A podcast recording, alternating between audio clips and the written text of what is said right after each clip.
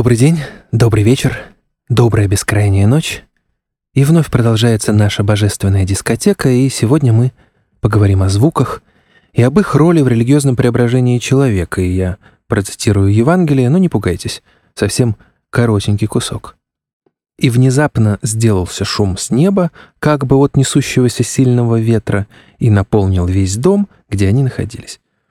Аня, сделай мне, пожалуйста, шум с неба.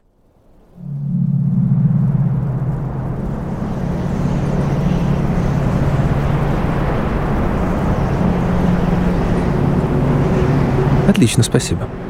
Это довольно известный эпизод апостольских деяний. Вот так вот пошумело, и эти ребята вдруг научились проповедовать на всех наречиях.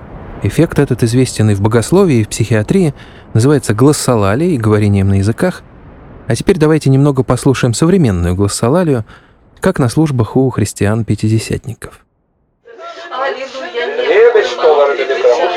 Аллилуйя, тайна неба, громанды глаз кемен, времени гутун парамен грейзен, ибо небо времени гутун эйзен, так говорит Господь. Если оставаться снаружи, звучит немного пугающе, правда?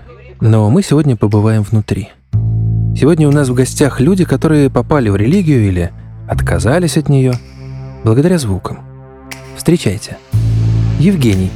Православный рэпер, который больше не ставит иконы на обложке своих дисков. Может быть, христианство и рок, может быть, христианство и хип-хоп, а может быть, христианство и макраме. Юрий. Передумал быть священником после панк-молебна Pussy Riot. Стало страшно, стало мерзко, стало неприятно. Алексей. Притворился, что на него сошел Дух Святой. Бормочет какую-то ерунду. Ну, то есть буквально не сильно раздельные звуки. Когда я работал уличным музыкантом, меня ужасно бесили христианские рокеры. Они в Питере были повсюду. И пока я что-то тренькал и блеял, они выкатывали классную аппаратуру и фигачили в 5 электрогитар что-то про Христа. Поэтому мы решили обойтись сегодня без христианских рокеров, зато у продюсера Нади Маркеловой оказался знакомый православный рэпер. Его зовут Евгений, сценическое имя G. Wilkes. Давайте с него и начнем, и просто послушаем немного композицию «Бог не универсам». Бог знает нас, Он слышит и видит нас. Бог сеет чудеса, но только то, что мы просим, не всегда получается так. Бог не универсам. С G. Wilkes'ом мы говорили, наверное, час. И хотя напрямую он этого не сказал, мне кажется, его тоже немножко раздражает христианский рок. Не знаю ни одного человека, которого эта музыка склонила бы, ну, хотя бы в церковь сходить. Вообще, когда люди рассказывают, как они оказались в религии, они обычно описывают внешнюю сторону. Ну, бабушка в церковь привела, понравилось. А Евгений человек творческий, смотрит самую суть. И речь, кажется, идет о чуде. Не о физическом чуде, типа кто-то вверх тормашками полетел, а о внезапной, счастливой и как бы незаслуженной перемене в жизни. Но вот у Евгения лучше получилось это описать. Давайте послушаем. В церкви я увидел такой, в церкви для меня такой прожектор, который высветил грязные углы совести души моей и показал, что можно их подмести, нужно их подмести, потому что там авгиевы конюшни. И подметя их, можно реально стать счастливым человеком не, как бы так, знаете, метафорически, а прям физически, четко на физическом уровне ощущать вот благодать. Знаете, у нас есть расхожее мнение, человека не исправить, там, что ему не говори, а он сам останется таким, и прочие такие стереотипные вещи, которые ставят крест на попытках человека быть лучше. Я увидел примеры, как человек может быть лучше. Я увидел примеры человека, как можно жить по Христу, по его заповедям, при этом ничем не жертвуя в жизни, ни материально, ни духовно, а наоборот, только приобретая, потому что материальность становится для тебя не таким нужным и поэтому к тебе прилипает, а духовно можно действительно подставить левую щеку, буквально по ней получить и при этом светиться от счастья. Столько, сколько способов самовыражения есть у человека, столько там и может быть дальше продолжений. Поэтому может быть христианство и рок, может быть христианство и хип-хоп, а может быть христианство и макраме, может быть христианство и кулинария. Здесь абсолютно, как бы, мне кажется, не принципиально, что после «и», важно, что до «и». сколько ни говори сахар, во рту слаще не станет. И чем больше я вешаю икон на обложку дисков, и чем больше произношу слов из вроде бы околохристианской тематики, тем меньше людей понимает, что я ему хочу сказать. И наоборот.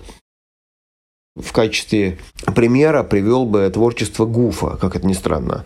Там можно к нему по-разному относиться, но у него есть несколько произведений, которые, мне кажется, к вере в Бога и к Богу вообще людей, слушателей, приводят гораздо быстрее, чем все христианские песнопения вместе взятые.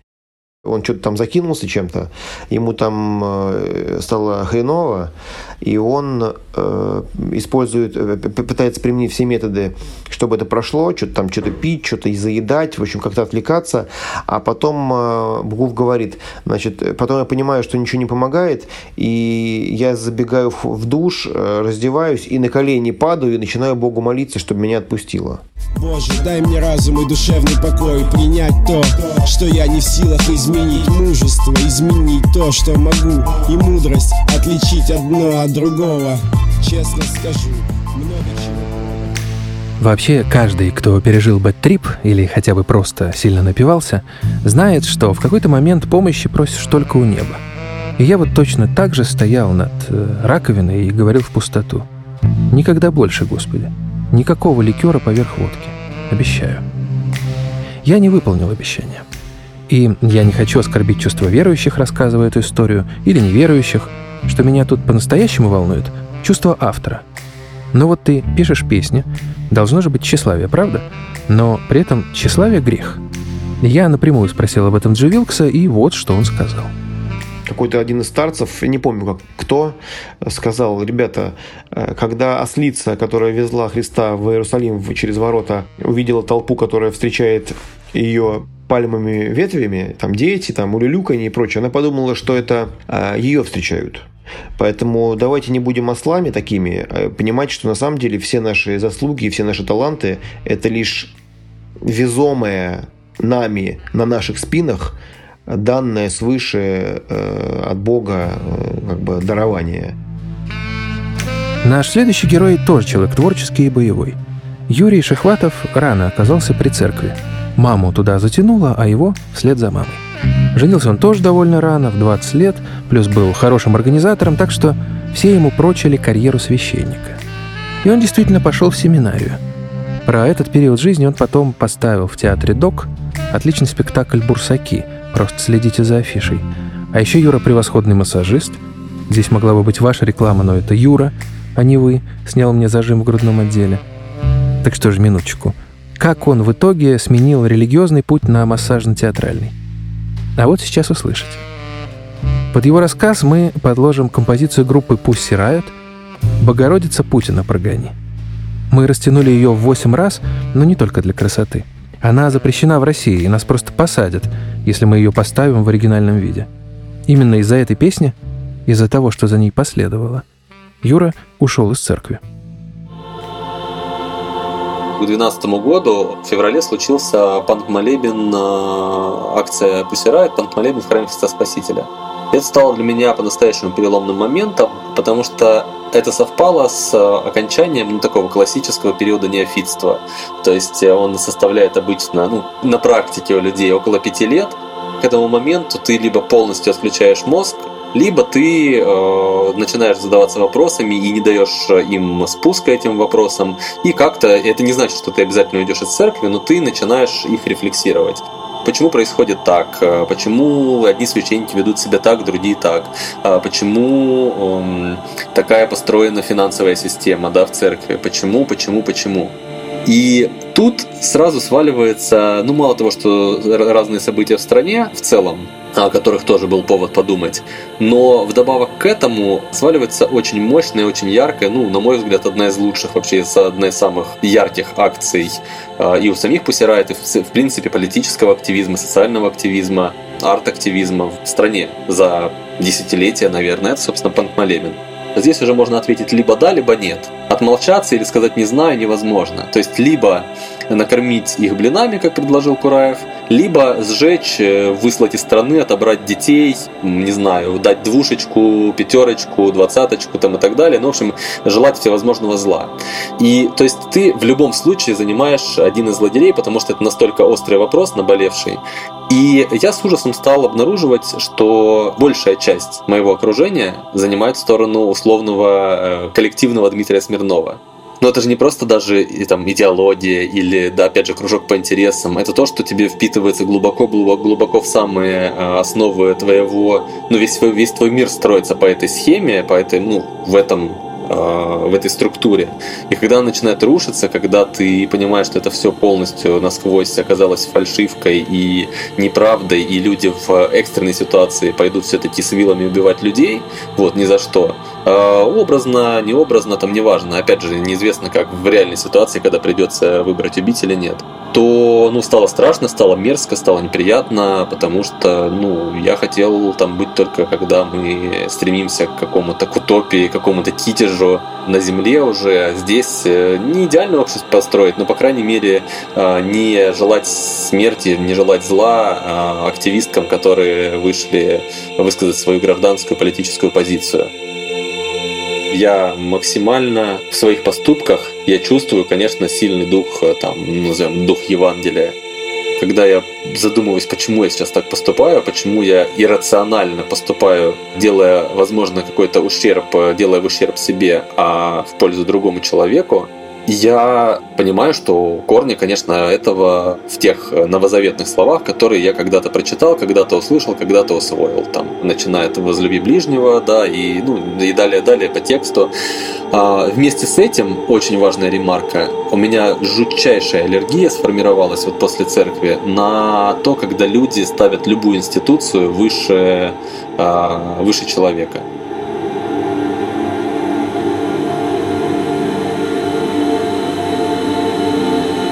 Не желать зла и смерти, не ставить государство выше человека и не любить знаки больше человека.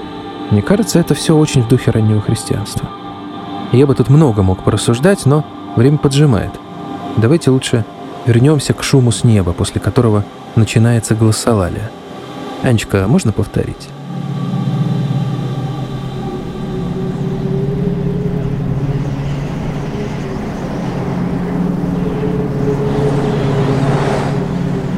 Врачи говорят, это редкая разновидность транса. Религиозные люди называют ее даром говорения на языках. Но вот давайте послушаем человека, который ее попробовал сам. Алексей, рекламщик, евангелист-пятидесятник. Мне ужасно нравится баловаться с музыкой сегодня. Давайте растянем еще один поп-хит. Это будет группа Sex Pistols. К религии песня отношения не имеет, но, во-первых, в названии есть слово «Бог», а во-вторых, она относится немножко к словам Юры Шихватова. Не ставить государство выше человека и вообще не очень-то всерьез его воспринимать. Итак, God Save the Queen, The Fascist Regime. Sex Pistols. Поехали. Если вы откроете Википедию, откроете какие-нибудь ролики на Ютубе, то вы увидите там людей, которые... бормочат какую-то ерунду. Ну, то есть буквально нечленораздельные звуки. Они бывают абсолютно разными, бывают с повторяющимися фонемами, бывают похожими на что-то. Ну, это просто какая-то чушь, которая звучит. Подобными практиками, подобными изучениями занимаются во многих религиях. Есть глоссолалия у шаманов, есть глоссолалия у актеров. И я, как уже сказал, вот уже больше, получается, 2 или 3 лет практикую глоссолалию на ежедневной основе в своих молитвах. Утром, вечером, в любой момент, когда мне хочется помолиться, я молюсь как своими словами, то есть обычными словами, так я и подключаю глоссолалию. Для меня глоссолалия отличается от молитвы словами, только обычными словами, только тем, что в этот момент я молюсь от всего сердца, не задумываясь о том, какие слова подобрать. По сути, если вам приходилось когда-либо бывать в таком эмоциональном состоянии, когда вам хочется плакать или смеяться так сильно, что вы не можете подобрать слова, вы можете только рыдать, либо вопить, либо что-то нечленораздельное из себя исторгать. Вот глоссолалия для меня это как раз в определенной мере контролируемый способ выразить то, что Писание названо воздыханиями духа, которые выше слов. Fake it until you make it.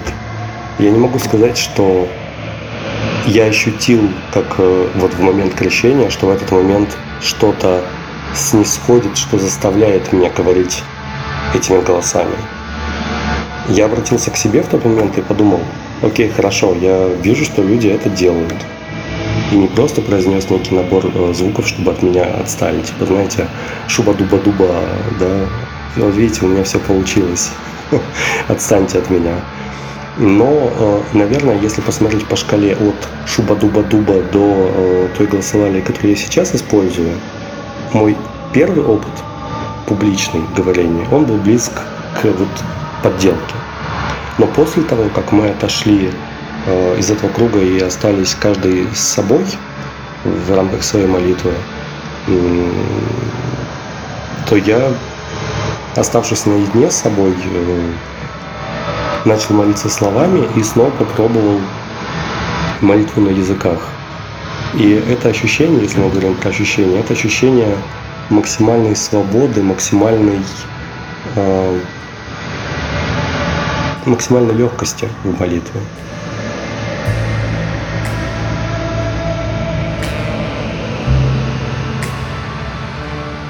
Ну что же, можно только каждому пожелать испытать что-то подобное.